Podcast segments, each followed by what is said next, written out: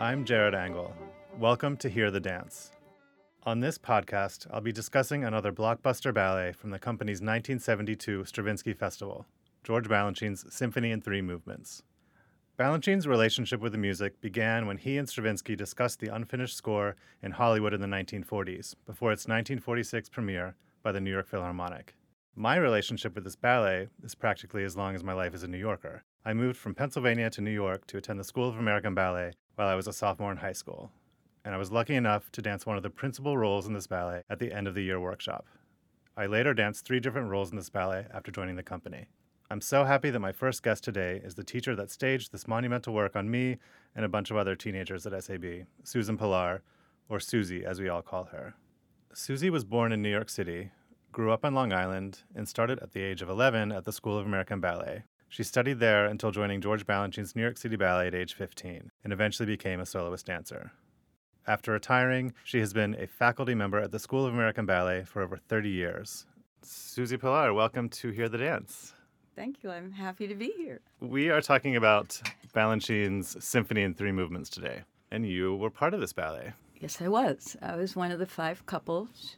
And the truth of the matter is, none of us knew what was going on in the other room if you weren't in that ballet. We were all like, what?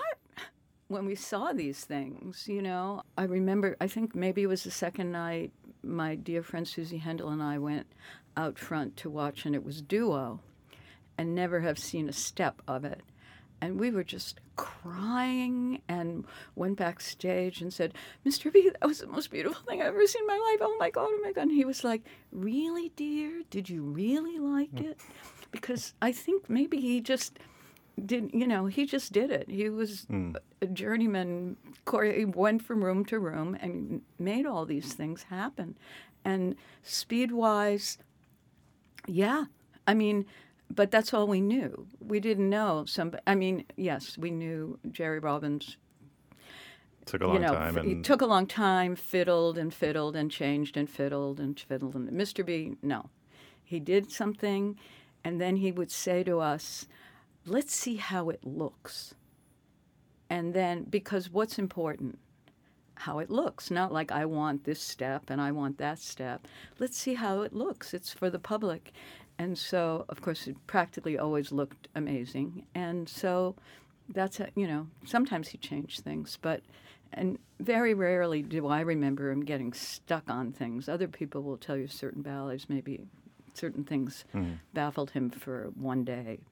Symphony in Three seems like possibly the most complicated. Yeah.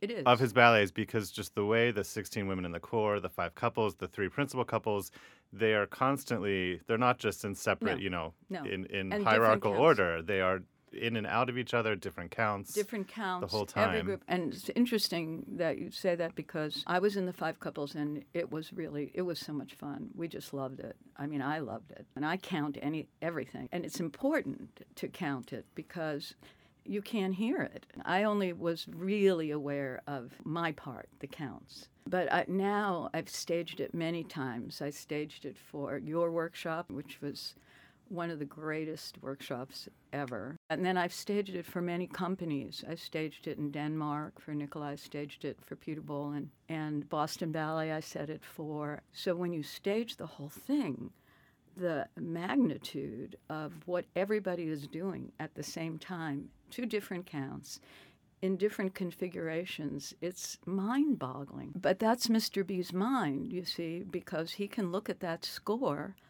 and see the people where, you know, you do when this is playing this, and you're doing when this is playing this, and it's the same time as this, and this section's in 5, but the front section is in 4, and you know, only he could do that. I read that he did the piano transcription of Symphony in Three himself. Himself, yes, he did. I have an original in my house. You do? Yes. Well, no, not original transcription, but an original the score. The copy of with his with the original notes markings and stuff like that. It's very complicated music. It's big music. It's like a sort of beautiful, frightening machine once it starts. It doesn't stop. Did he ever play an actual recording of any music, or did he always just come in with the piano? No. Did he come in with notes? Because also the architecture of the dancers on the stage is so complex. No. It's like all he had to do was go and look at Gordon Belsner at the score at the piano. He didn't need notes. I mean, I don't remember him having notes. Yeah. Maybe he had secret notes. There were no iPads. I don't think we had any iPads in those days.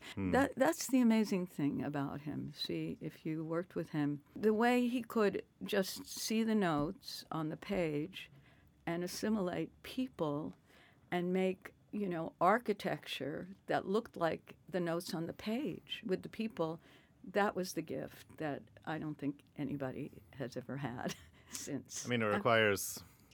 some years in a conservatory studying music. Yeah, but also just his, and for certain kinds, for Stravinsky, his attachment to they were of the same mind. It's just, so when you stage the whole thing and you see all the parts, it's a miracle. Do you remember specifically Symphony in Three's process, or did it all feel like a normal Balanchine fast?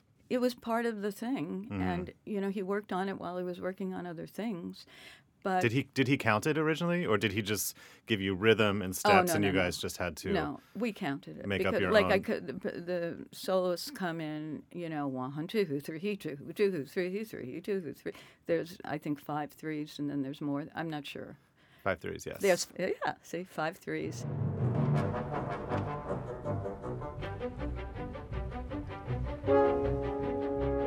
So there's 5 couples, and so at some points in the ballet, there's 4 couples and then an odd couple, number 5, doing something else. So right after the opening, there's a thing where 4 couples do a little twirl thing with each other, and I was the odd couple. Then there are 9s, and we would go, I would do a big jump and then run, weave in and out of these couples, and he would go one time the other way and then follow me, chase me for the next 3 9s. There were 3 9s there.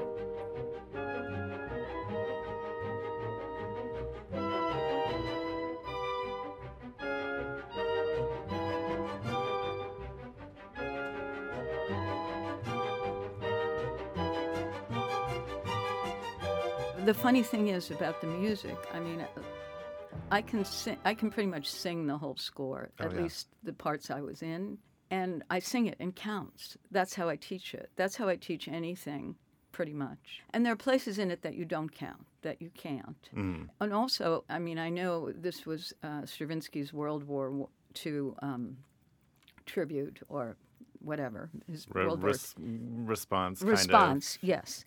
And I knew that, but then I read something about how, and the 3rd movement is so like that. And it said in what I read that, it's a combination of goose-stepping Germans and the Allies landing there. And if you think about that and look at the 3rd movement, I mean, it's so driving, like you said, da da da da da da da. When it's called agitato in the score.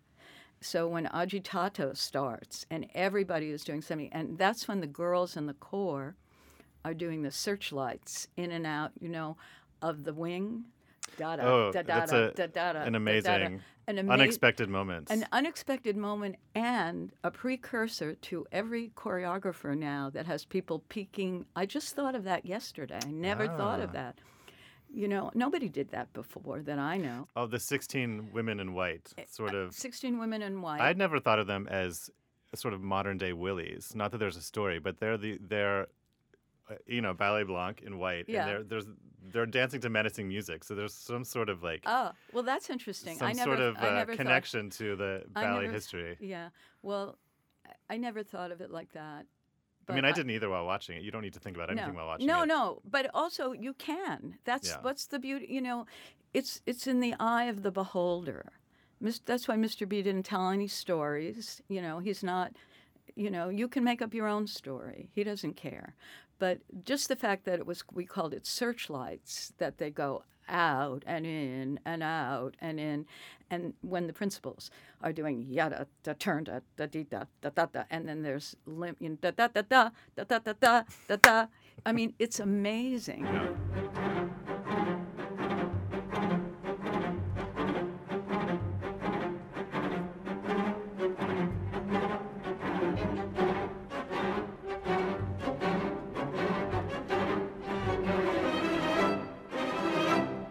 And then when the girls come in the finale, before they go out to do the searchlights, and they do that marching, really like goose-stepping, you know, da, da, and then walk, walk, walk. I'm talking about it, I'm getting so excited because there's so many things.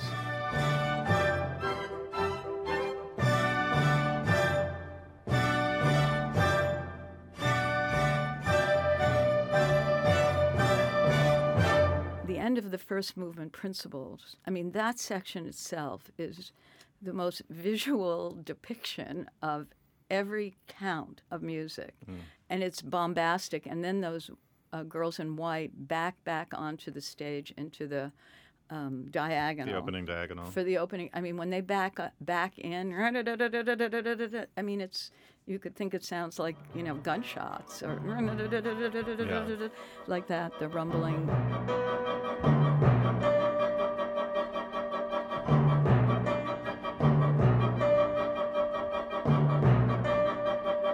I don't think, even when we did it for the school, I didn't have any desire to be like, what am I dancing? I'm just like, this music's awesome. I need to count.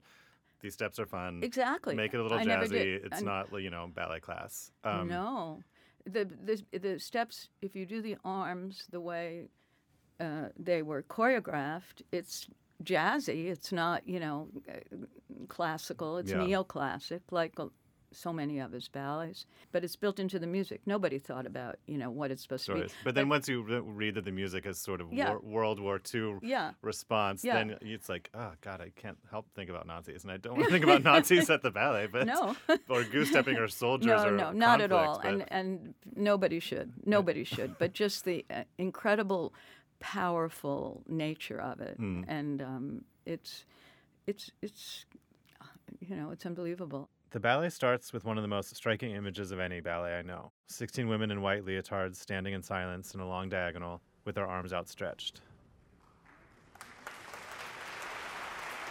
And then this music starts and these women don't stop, dancing in fast-changing counterpoints until the first male soloist jumps onto stage after about 30 seconds. Originally, Helgi Thomason came in after like 4 counts and did this amazing solo. Like, he's sort of like a tornado, just spinning and spinning and jumping around these women. Yeah. And I was wondering when that got taken out. I don't know why he took it out. It wasn't... Was it long? Was there an additional piece of music? No. I don't think so. Helgi was on the podcast.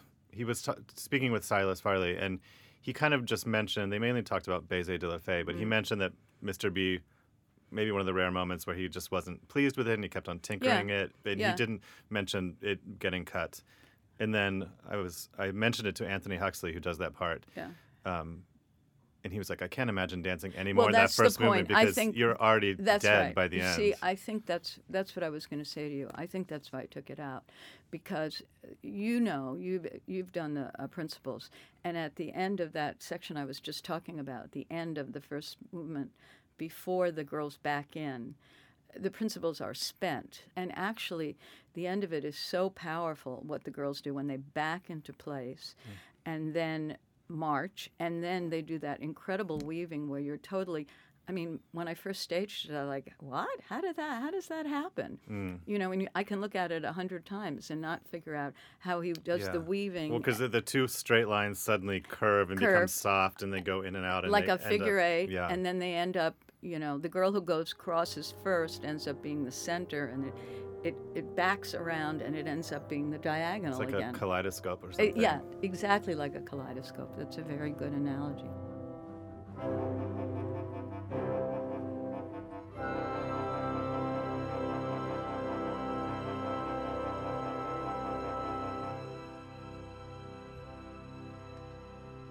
What are your memories of the original cast of Sally Leland and Eddie? And well, Sally was wonderful, beautiful, and Sally helped me the first time I staged it. She was ballet mistress. Oh, she knew that inside and out. She knew the ballet inside and out, but Sally was a beautiful dancer. Just, you know, no fuss, no muss, no embroidery. No embroidery. There's no embroidery. The choreography allows you to be your own flair. You know what I mean? Honestly yourself, but with stuff because of who you are. Lately, there's a lot of talk about artistry, and Mr. B never called himself an artist. You know, it's like a craftsman, a carpenter, or a chef, or a teacher. He said the most, but the artistry comes from allowing the choreography to show, and then you're wearing that dress. How's that? You're wearing that dress. You see? Yeah. You're wearing the dress, so it's you. It's not the other person. If it's a well-made dress, you're going to shine. You're going to shine because of who you are, right? Yeah. And that's why he picked people who he knew would bring something to it without putting on or embroidering, as I like to say. So do you remember panic before the premiere? Like, did you? Because I read on the Symphony in Three Wikipedia page. I hadn't read it anywhere else. That's where I read. He choreographed it in a week. Yeah. And then took one afternoon to clean it up, and then you did it. Was it panic? I don't remember panic because if you have the counts, and you see, we moved like that. Mm-hmm. We knew. I mean, that's why when you say, "Oh, let's see how it looks," it usually looked okay. Sometimes, as he was making a step, you could almost end the sentence. It was like logical because you knew his patterns of movement. So I don't think it was panic. I think we were excited. What was interesting is the audience reaction. At the end, there was no applause. People were astounded. They didn't know what to make of it. I think a lot because we all just stood there in those poses, and the guys were on the floor. The picture call, but and it was just those chords going bomb, bomb, bomb, and I think they expected us to do sauté, step jeté, or something. Finish with a something, and the guys are on the ground doing it's like Spider-Man. Spider-Man things all the way down to the bottom, and the girls were in crosses, you know, again. Both arms up, arms to the side. Yeah. And crossed like that. So, and maybe, I don't know, maybe it was the cemetery in Normandy. I mean, it's so easy to make those jumps. No, but just the fact that he made us listen to those ending chords, that was the end of the ballet. Just the music, I think, was kind of... And also because there's three chords, and the final chord is in a major key, and it shifts. And I read that it was a response to the Allies, you know, getting an advantage, and the Allies coming. Yeah. Exactly. Like I said, we were just nobody applauded. It was so weird, but then people got used to it and sort of appreciated it for what it was. But it was sort of, you know, disconcerting. Like what? It becomes an avalanche.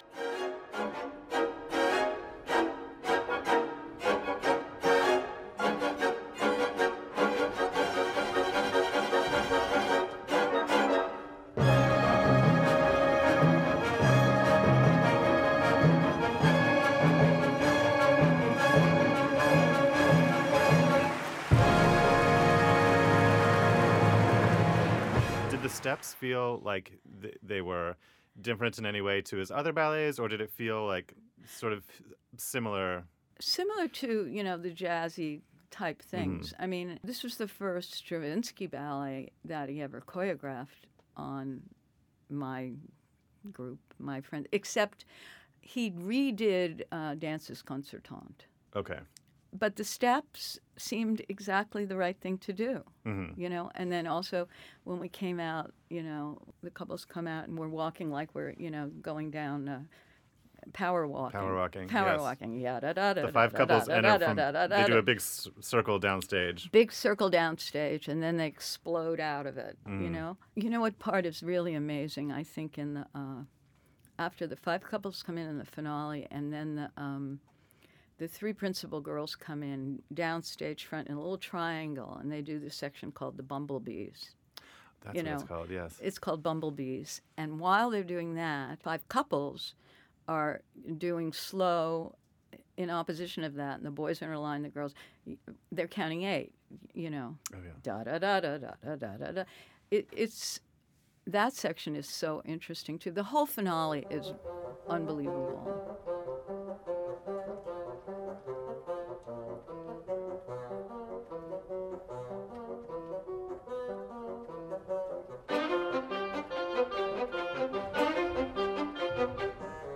There's a section where the principals and the five couples do a développé à la seconde, and then they jump through, the boys lift them. You know that yum, bum, ba-dum, oh, yeah, jump, that's like the real land, sort of victory music almost. Yes. Dum, dum, da, dum. Yes. I mean, the finale is a miracle, I think.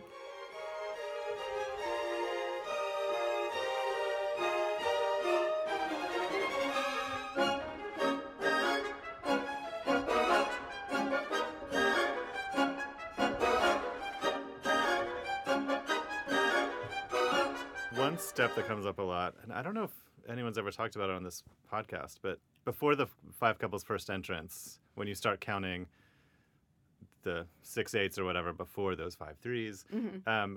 The first principal couple and then the 16 girls all do a bunch of aitas to mm-hmm. some amazing music. Bum, bum, yeah.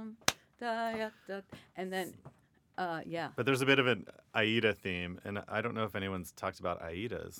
Can you describe what an aida is? An aida is you step on one foot, you turn in a foot that would be a passe, and for Balanchine, the head is quasi, so I think that, if you're on your left leg, your left ear is going to be near your left arm, which is higher, and your right shoulder will come front a little bit, and that arm is 90 degrees to the ground. How's that? Is that a good description? Yes, and your right knee is lifted up. Your right knee is lifted up like as high as you can. Sort of like jumping right, flamingo. Right, knee to the chest, right, kind of. And you jump. And I think aidas are old. They were in lots of, old classical ballets, right? Like I actually don't know. Is it or they're in aida, or in their operas, Like AIDA. I don't think because people say aida, and I don't think I knew it until... into my 20s, like, it's from the opera. Yeah, it's from the opera. Someone's surely written an article about the history of the aida. Okay. And its name. We'll have to look it up. Yeah, probably.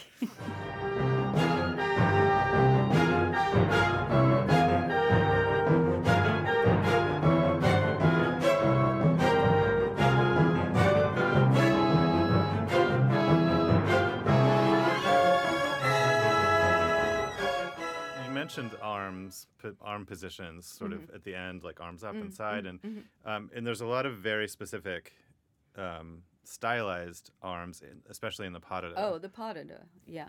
Well, the pas de deux. All of a sudden, we take a trip to. We used to call it Balinese, kind of something a little. Like arms to the side, attenuated fingers, kind of. And also head. Or like if you Mr. B did that at the end of a lot of ballets. At the end in Baiser, he does that at the end of Ruby's, where the woman flips her hands up, like you're catching something from the elbows in to your ribs. Mm-hmm. Let your hands flip, the wrists go flip down, and so it's like you're catching something in your palms, and the head is inclined one side or the other, and it's kind of a dance from. Another time in the East. Yeah. Well, Eddie Villella wrote that in his book, that he said that Balanchine told him it was Balinese. That's why I'm saying it. Yeah. I knew that, but I didn't. But it's not. I don't. But as you said, I don't think these are specifically like things that he made up just for this ballet, because they're occur in everywhere in La Valse, in ballets that you wouldn't say look. I mean. Mr. B, the Balinese arms all, and the hands and the head are every bit as important as what the legs are doing. Mm. I mean, you don't have anything from the waist down. It's not Balanchine looking if the top is not how he wanted. Doesn't have that style. You know what I mean? Yeah. That is the aesthetic. Mr. B had the most beautiful hands, you know, and so it's in the choreography. And also the thing about the pas de deux, which is, you know, it's very long, but it's not exhausting because the people just danced so much. He always gives you a rest. Just when you think that you can't do another step, here comes a step where you can look beautiful, but it's a breather. So in the pas de deux, there's all those moments, like the fives when the hands do, you know, when they're in second. Oh yeah, they're both in second position, flipping their hands out, in, out, and it's slow. You know, her solo in the first movement is so exhausting. You know, and then this is the section I love that we could talk about is after the boys come in, the men come in with the lead guy and the five couples behind. That's great. Mm-hmm. And then there's a conversation section that I love where she comes back in with the girls, and that's like. So they do this thing we called it the conversation, where they're both in opposite diagonals, and the women go yeah da da da da da, and they respond yeah da da da da da da da, and they yeah da da da da, and they respond da 2 3 1 2 3, and it's so cool actually. Yeah. It was so much fun to do, you know, and then there's a big bombastic end to it, a six ba ba ba ba.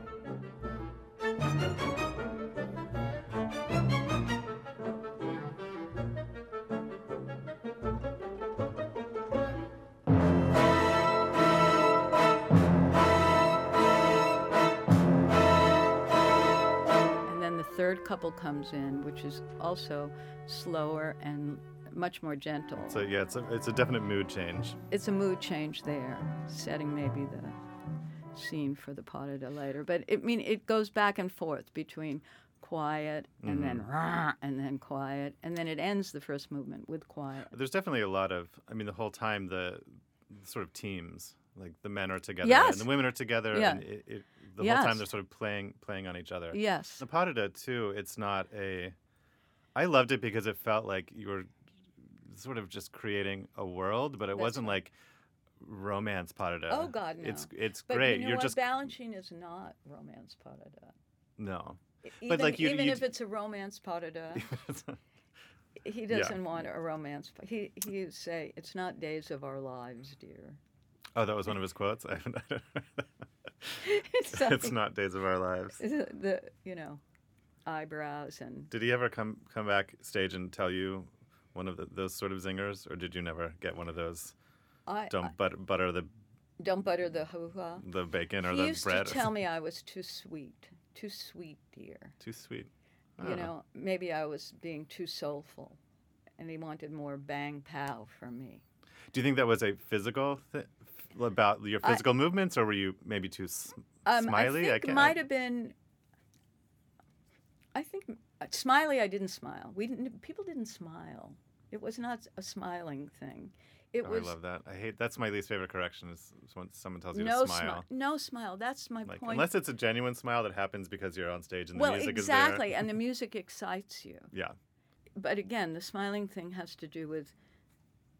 It's not mannerisms. It's just the person and how you respond to the music. In the moment. Yeah, because some days, Yeah. Pasting on a smile is a bit fake, I guess. No. But the body has to respond always. You can't just have a bad day, not smile, and look like a bum. And have your body defeated as well. If your body's smiling, at least if your body's smiling. Exactly. Exactly. Oh my God! Did I ever tell you? I've only gotten one letter to the theater, and it was like my second year in the company, and I was doing candy cane. That's what I thought. I was like, ooh, fan mail, and it was this little vintage postcard from Florida, Florida oranges or something, and it was like, nice to watch you. I expect great things. Try not to look so grim on stage. Well, at least you weren't smiling. I know. I was like, oh, my God. That's so funny. Isn't that so? So I was so excited, and then it just quickly went like. Well, you were serious. You're a serious person. Candy cane is a, at that point, terrifying. It's like you have to get through a hoop 12 times. It was in candy canes. You look grim. It's like the Grinch or something. Oh my God! It still makes me laugh so much. Oh, I should find that and frame it because it was such a formative moment of my life. That I think. Is funny. From when Symphony in Three first premiered, when you were still dancing it, did he change little things here and there as it went on, or sort of just clarify things and tighten it in a way? There were a couple. There was one step he changed, and I loved the step. I mean, for us. Mm. And I think it was some people couldn't do it well, and he changed it.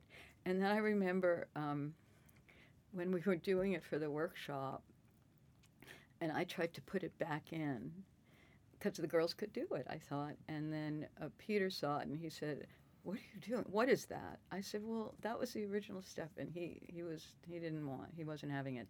And I don't blame him because if Mr. B changed things, that's fine. Mm-hmm. If he changed the step.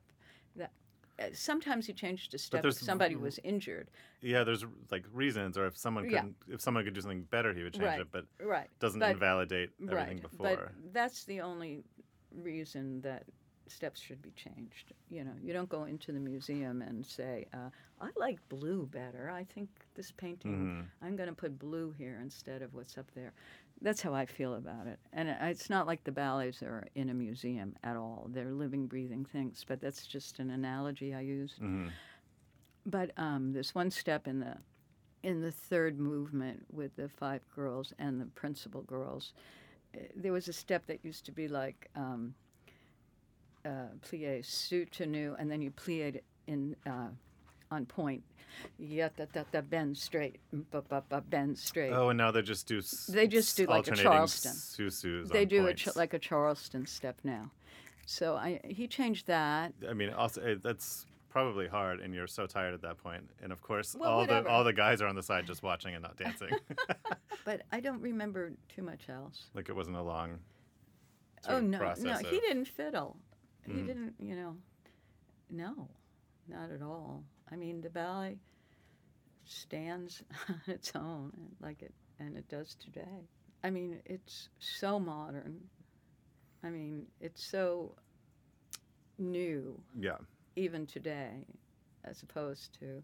Yeah, nothing about it feels like an archival sort of. No. And it is interesting to see. Well, none of them do. Agon doesn't. Yeah. Four Temperaments doesn't. 1947 is still one of the greatest neoclassic things. Mm-hmm. That was 47, and it's ballet, you see. Mm-hmm. It's actually ballet. So.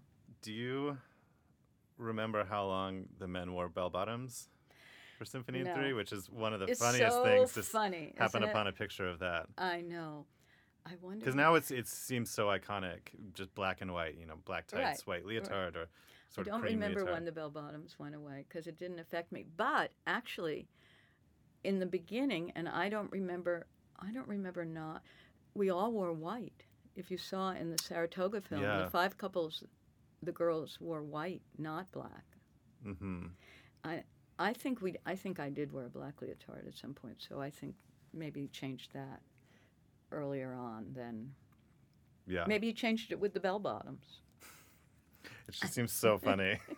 It might look dated if you watch it now with bell bottoms. Yeah, that might be the only thing. Yeah. What was your working relationship like with Balanchine? Like in the studio or out on the street? Did you have conversations about music or?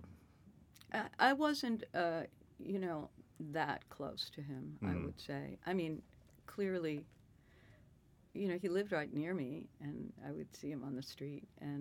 But it was more like a working thing, and he was so funny, and all you wanted was for him to like you. That's all you cared about.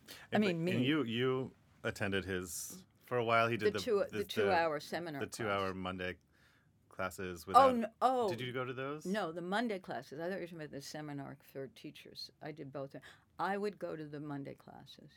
Which, if you don't know, for a period, he offered on the one day off to do a class, 2 hours of information and attention. And but, you know, even more so, I have to tell you, I didn't want to miss any of the stories. Mm. Because the stories, he was so fascinating and funny. And the technique, yeah, I mean, I was tired. We were tired. Mm-hmm. We did, you know, we danced a lot. But I didn't want to miss anything. That's why I went. Do you have a favorite story that he told, or? Oh gosh, I can't. That you like to tell students, and or any anecdotes, because you pepper your class with a lot of anecdotes, but probably his and also your own. Yeah, it's my favorite story. I think I've told you this about me personally. Was my name when I first joined the company was Pilarsdorf. Mm-hmm. Susan Pilarsdorf, and I was 15 years old. And so, and Mr. B, he liked that name. He liked to say it, Pilarsdorf, dear. And it made me so upset. I couldn't. One time I said to him, "Can't you just call me Susie?" And he said to me, "You don't call me Georgie." And I said, "Oh," but so eventually I changed it, right? Mm-hmm. And to Pilarre, I shortened it, and much to my father's chagrin. And so one day he was on stage before the ballet, and he was wearing his jacket, and he had a pin on his shoulder, and it was a butterfly. So I said to him, "Oh, Mr. B, I love your pin. Is that a new pin?"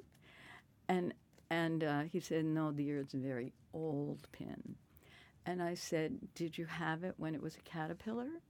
And he said, without taking a beat, "Caterpillarsdorf, dear." And that is my favorite story, because his ear was so amazing. Yeah. I mean, part of this, you know, he would make puns on words that, you know, everything was... That's so funny. It's an indescribable experience. Mm-hmm. You know, being in the room with him, and just because it was so normal, it was so like, you know. And then 50 years later, we're still talking about this thing that you were in, yeah, which is a masterpiece and performed all over the world. Yeah, that's, I mean, lucky. Your dance DNA is still. And my friends from the company are still my best friends, and losing some of them because we're old, and we still talk about it, and we still talk about, you know, what this looked like and what that looked like and the people who danced, and because it was, you know, our whole world, and that's so, and so it's important to me that you people and young people get a sense of that, even if you're not there with the genius, that that you know what the genius wanted. It's a feeling, intention, and sort of and a feeling, context, or as well as you can relay it. Yeah.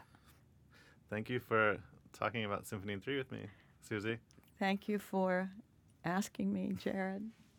And thank you for, you know, continuing to teach the children. Yes. The way I will, not just the children, teaching all of us. Mm-hmm. Mm-hmm. And illuminating the. Yeah, not embroidering the past, but illuminating the past. That's right. That's and good. Our present. Perfect ending. Thank you. You're welcome. When I think of dancing Symphony in Three with a company, I think of the late, great Balanchine ballerina Sally Leland, or Sally as we called her, whom Susie and I just talked about. After retiring from the stage, Sally was charged with teaching generations of dancers Mr. Balanchine's works, including Symphony in Three Movements, in which she was the original principal ballerina. The last dancer to learn this lead ballerina role from Sally is New York City Ballet soloist Ashley Laracy. Ashley was born in Florida, later came to the School of American Ballet to study, and then joined the company, becoming a soloist in 2013. I worked with her a few seasons, and then when she passed away... Most recently, I debuted it in 2019, pregnant with twins.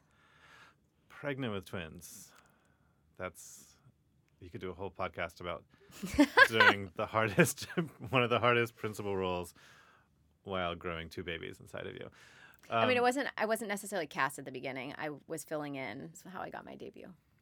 And what do you remember about watching Sally coach, particularly her part or any of the principal parts? I feel like I have the most memory of the solo, the principal solo, just because I felt very young when I was learning it. It was the only role that I've learned in Symphony in Three of the principals. And I remember that solo felt very far from my reach at the time, just because it had, you know, you have to have such attack and precision, and it's fast and exhausting. Mm-hmm. And I felt like I really, if I ever had gotten the opportunity to do it, I really would have needed a lot of time to prepare. That wasn't the case, but I just remember her really kind of pushing me to be bigger and bolder and have so much attack, which felt not natural to me. But in the end, I really love doing the role. I kind of prepare by thinking of like Game of Thrones at the very beginning. Are you Khaleesi? Yes, and listening to those notes and just preparing with all of my dragons behind me. Because it's so hard to get through that solo. It seems like it's so short. But you kind of hold your breath for a lot of it, I think, to be so precise and jump big, but everything kind of has to be contained.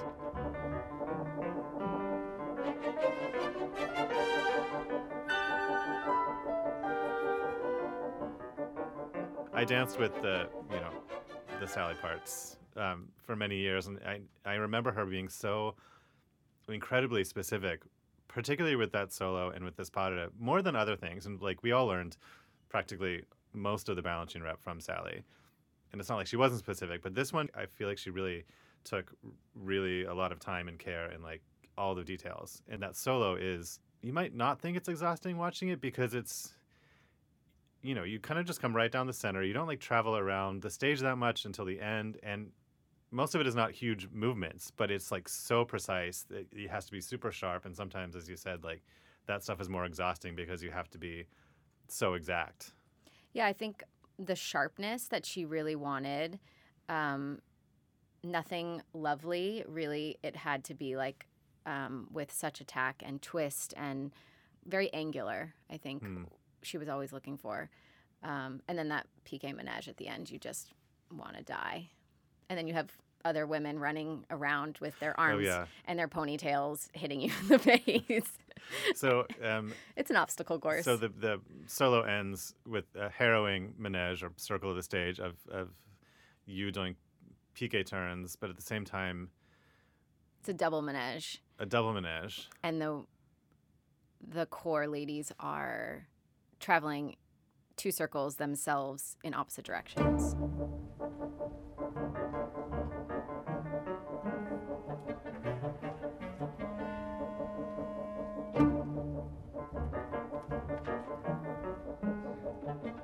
Women are going clockwise, four women are going counterclockwise, and they're kind of watching each other to stay in line with each other with their arms out. They have to form the X. They have to form an X while they're going. So not necessarily watching you, so it's your job to avoid them. So I follow one of the inner ladies to kind of keep my pace, but I think sometimes when the core ladies don't cross when they're supposed to, you end up with hands in your face. Like you could get clotheslined. Like if there's a risk. It definitely has happened. Really? Yes. Last season. There was a moment, yes, where I had to kind of like bail early and run off because I was karate chopped. That's yes. It was not fun. No. And also you're so dizzy. You can't really see, and it's a sea of white. Because they're all in white, the lights are bright. It's a very bright ballet. Yeah, it's really terrifying. When you get off stage, you're very relieved, and then you have basically 8 counts before you go back out. The ballet is a marathon. The ballerinas that do Aurora and Sleeping Beauty, they always say that it starts out the worst, the hardest, with the Rose Adagio, and then everything sort of the evening gets easier as it goes along. Does Symphony in Three feel that way? I think so. Yeah. It does feel very shot out of a cannon because it's your first moment on stage is this really powerful solo that you can't – there are no rest steps. It's just go, go, go, go, go until you get off stage. I would say once you get to the pas de deux, you're able to coast and you kind of recover. Mm-hmm. And then the finale, it's just ensemble work. To push through. You're tired, but you have a community to help. Yeah, that was one of the best. It was probably Albert. I think Albert Evans was maybe who did it right before me. Because I remember was doing the third couple while Albert was doing the principal couple. And I would always have tissues waiting for him for his, like, 5 counts that he had to wait off stage before we went on for the finale after he did the pas de deux. But yeah. I think he told me that, like, the pas de deux is actually the rest moment for that couple. Yeah. So you have to consciously breathe. Be, like, in the back of your mind, be, like, conserving your energy during this pas de deux, because once the finale starts, you don't get off stage and you don't stop. Yeah, I don't think you really have that much time ever off stage. I mean, we're on stage basically the whole time. And I particularly also, your part, for sure. Yeah, and I didn't run it until my debut performance, which was... So you never did it. I never knew what that was going to feel like. Oh. But that was actually maybe for the better, because I was also... Nobody knew that I was pregnant with twins, so I was super tired and super sick, and then just... Did you know you were pregnant? I did. Okay. I had found out a week before that I was having twins, but I knew that I was pregnant a couple weeks before. So you were in a state of shock anyway, and then... And I did not tell any of... I didn't tell Taylor, who was my partner at the time, because I didn't want to freak him out. Oh. Did Sally say anything before she taught it to you? Or I just remember being called on the schedule with, the ballerinas that had already done it. So it was quite of a shock. But I first learned the solo, and then I was called to the pas de deux. And I think for me, she just kind of was like, okay, you know this, right? Yeah. We go like this. 1, 2, 3, 4, and I just kind of watched the other ballerinas go, and then it was my turn. I remember I made it through everything except for I did one manège, and then I just couldn't see anymore, so I stopped. Yeah. I said, Aunt Sally, I can't. I gotta wait. So, yeah. I did a conversation with Patricia Delgado, former Miami City Ballet principal, and we realized that I had learned it from the original woman, and she had learned, and rehearsed the pas de deux with the original man, Eddie Villella. And it was fascinating because we were in front of an audience talking about the pas de deux, and I realized that we had totally different sort of cues. My cues, like, I remember Sally just being super specific about the physicality and, like... Beach ball. Where the hand... Snake. Like, exactly head. Where the hand should go, because the beginning of the pas de deux, you come out and you do a sort of snake movement where... our hands are slowly coming together on center. And ideally, they should be the same. Yeah. But Patricia had imagery and sort of like more like poetry that Eddie had said, which was funny. Because I remember Sally it was super specific. I remember, like the elbow lifted always, and then you had to form the beach ball and then turn the snake's head without trying to lower and then match, right? Is that kind of what? Yeah, absolutely. Yeah. But she didn't... go into character motivation and that kind of stuff. No. That was for us to hopefully bring to the table. Yeah, bring to the table.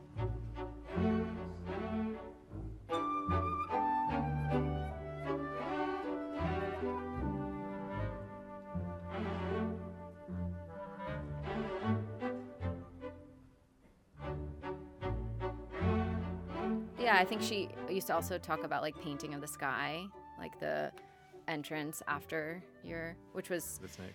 Yeah, something that she used to always scream at me, and fifth, and then just like moving big, and then that last like soda shot off is like the head had to be up and the arms were explosive, and for me at least. Oh, absolutely. Yeah. So I have a picture of myself, and I was like, oh, she'd be proud, like head back, full explosion. Yeah. Like because you're tired too, and then you're like, okay, well, here goes the finale. So that was kind of like your burst back into like dance mode. Out of your rest step. Yeah, exactly. I think the highlight of my journey with Sally was one Symphony in Three rehearsal where it was just the principal, so it was just the six dancers and whoever else was understudying, and she, as you said, always wanted more. She would rarely tell you to tone it down. Like, she wanted the most energy, like, the fullest expression. Like, when you jump, you look up at your hand, which is looking up at the ceiling. And I did the first entrance of the principal guy, and I remember being like, I feel crazy. This is so much, because, like you, like, my initial instinct is to be a little more sort of subdued. Reserved, yeah. And I was doing everything, and she clapped her hands and stopped. And I was like, oh, no, I'm going to be told that. And she was like, Now that's a principal dancer. I was like, oh my God, I passed the test this one time. I think that she just like had the ability to really push you past what you thought were possible for yourself, with energy and the length or the stretch or the everything was always more than what you initially wanted to do or thought you were capable of. Mm-hmm. What did you feel like when you danced this role? Like you said, you felt like you had to summon the power of Khaleesi and dragons. How did it feel? How did it feel to dance to this music? Because when you finally get to the stage with the full orchestra, it's insane. It's amazing. Yeah, there's so much going on, so much to hear. Yeah, I think the music also like helps. You know, it really is like full and energetic and kind of like powers you through. I would say for my debut, I was just like proud that I actually got through it. But I think this past season when I was cast and was able to, you know, kind of focus on the little details, it really kind of felt like home. Mm-hmm. Like you can, I don't know, I never thought it would feel so comfortable. But the kind of like sassiness of the beginning, I really enjoy now. And the pas de deux really, the lights kind of change, and I feel like you go into this really different world, almost kind of like underwater at times. I don't know. I feel like I have like a meditation in a sense. There's moments where there's not like just a steady beat, but the music sort of meanders, and you don't, you know, you're not hitting a step on every count. You're just sort of also moving through things in a little more sort of legato. And I think if you really sync up with your partner, it's just kind of like breathing.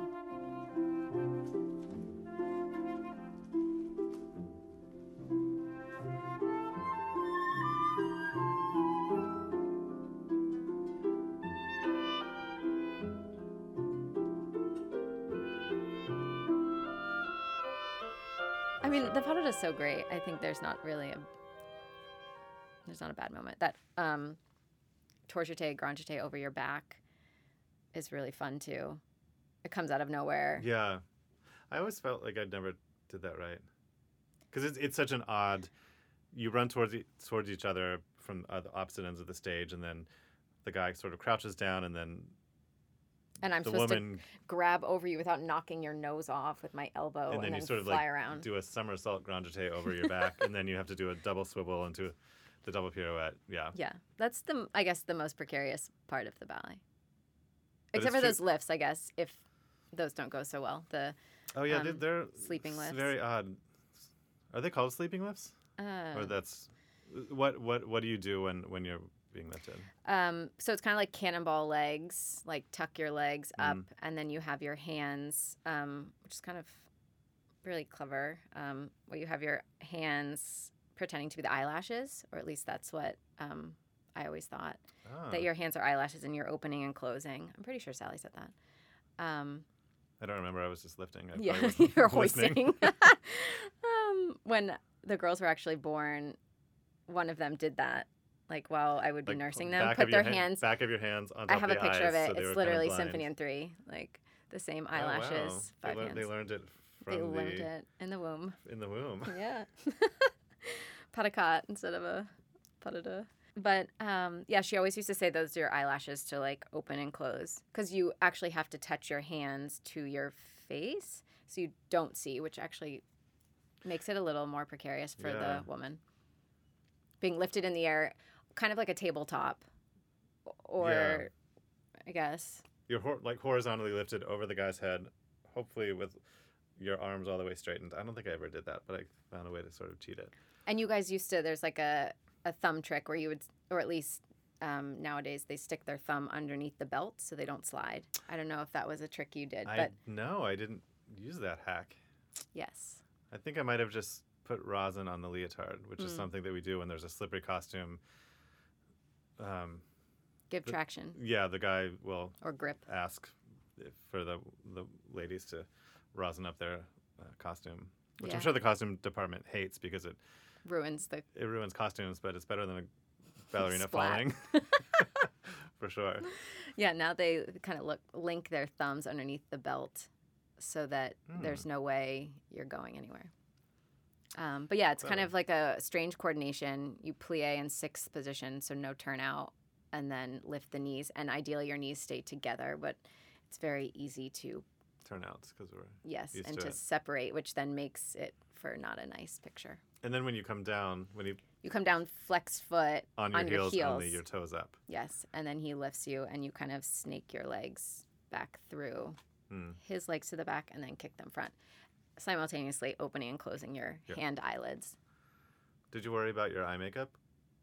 No. Since you had to put your hands actually on your eyes? No, because you do actually, Sally used to say, close your eyes. Like you rest your so you never got, there was never like smudges of eye makeup on the back of your hands? Not that I noticed.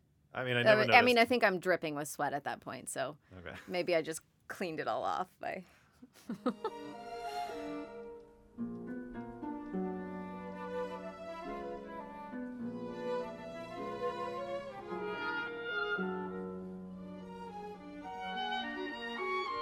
Honestly, I think it's more of like a mental thing for that ballet that you're not done until that curtain is down. Yeah. Like there's other ballets where you kind of coast your way towards the end, or you at least have moments to recover. And I think this one you just keep going. So it's easier to keep pushing than it is to let your mind be like, I'm so tired. Mm-hmm. You know what I mean? Like I just always tried to pretend that I had energy in the tank, or else then it just becomes a wet noodle, sloppy noodles. It's fun because you have a lot of time to like look at the people you're dancing with and relate to a lot of people on stage. It's not just you doing a pas de deux by yourself in the front. So the whole finale, you're kind of dancing with people, and you kind of feel that energy from the back forward. Yeah, you kind and of then make eyes at people and sort of like give encouraging little smiles. Yeah, when we do that sauté heading up before the gentlemen have their five or their silent one. Oh yeah. Everyone with the corps kind of like cheers the principals on. Oh, that's nice. Any other Aunt Sallyisms? It's hard to explain in a podcast medium because she wasn't talking about Balinese influences, or she wasn't talking. I don't think she ever said Balinese, did she? No. Which is like Eddie wrote that in his book, and that's what Balanchine apparently said. So that was like this sort of directive that he gave when talking about it. But Sally was just like, these are the steps. These are the steps. These are the arms. These are the counts. I don't have a lot of time. But I'm going to make you dance really big. For any ballet, she a lot of times would walk in and be like, you know, if you're new or learning in the back, she'd be like, I'm only going to teach this once, so you better learn it. Exactly. Which for something like Symphony in Three is impossible. And if the people that she's rehearsing already know it. Oh, well, that was the most terrifying thing, is that I knew, you know, the other ballerinas had known it, and Hardy had done it for years. So they didn't need to be taught it. No. They just did it once. You were expected to just like... And then it's just like, okay, Ashley, your turn. It's like, oh. She's like, how are you? I'm like, we're good. Let's just try, you know. But I think because of those experiences, like, I do know the ballet really well. And even though she didn't say, like, here we go step by step, she knew when I was wrong, you know. Yeah. So... she really drilled it to make sure that I did know it. It was just initially, I think she just wanted to see like how much I had picked up, which was always kind of fun. Trial by fire. Exactly. What was your favorite part that you liked to watch when you were like in the corps? I mean, I was obsessed with the pas de deux. I think what's so magical about that pas de deux when it's done right and done well is that it's so smooth. Mm-hmm. Even though there are some, like, tricky moments, it's like you kind of have to be, like, kind of like little cat paws so that there's no, like, bobbles or, like, missteps. And then I always wondered how they could do the second position matching of the hands without falling over or whatnot, because you do the bend forward and then bend back. And Sally used to always want you to make sure that your fingers were in line but not actually touching, which touching would have made it easier because you could have balanced off each other. I always wondered how that happened, and now I know all the secrets. What's the secret? I don't remember the secret. The gentleman kind of helps resist against you, yeah. And then you can kind of overturn out the one foot, but not both. It's like a balance exercise. Yes. But at the front of the stage where you don't want to have a bobble or like a weird moment. Yeah. It's super controlled. I think I was always a bit nervous for that. Yeah. I mean, and getting into it too, it's like the weird counts where it's a silent you go on the silent. Yeah. The conductor cues you. Never a sure thing. And it looks like it's you're literally not dancing. You're just moving a hand and a head. It looks so mesmerizing, though, too. Yeah. But it is challenging. Yeah. I mean, the whole thing's challenging, but in a good way. You feel very fulfilled at the end. Dead. Oh, absolutely. It's one of the ones where sometimes I'm like, do we have to bow? Does the curtain have to come back up? Because I just want to... Because the gentlemen finish sort of on the ground crouched, and sometimes you... The long walk back to the bow line is like the most exhausting walk you've ever done. Standing in B+ is challenging at that point. I mean, last season when I did it, and I think I had COVID, but I just hadn't tested positive yet. Because literally my hips, I thought I had ripped all ligaments, bones, joints, anything you could tear, I thought I had torn in both of my hips. And I kept telling the PT, like, look, like something's not right. My hips are just aching constantly. Like I must have torn my labrums. And they're like, no, it's just that you're dancing so much. And like Symphony in Three, there's a lot of whacking of your legs, extreme positions, but then like pulling your legs back in to move fast. And then whatever, 4 days later, I tested positive. But that was rough Symphony in Threes. Wow.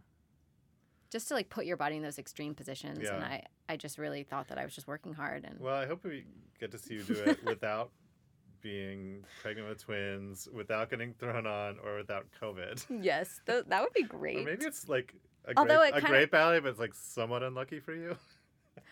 I mean, I think it kind of was definitely nice for me when I debuted it because I had that distraction and being pregnant, and I just saw it as a great opportunity for me to do a ballet that I've always wanted to do, like bucket list, and who knew if I would ever get to do it again post kids being born and all that stuff. So I really was, it was just like a icing on the cake. Mm-hmm. And then these other times have been so nice to be able to work on them intermittently and kind of take another stab at it.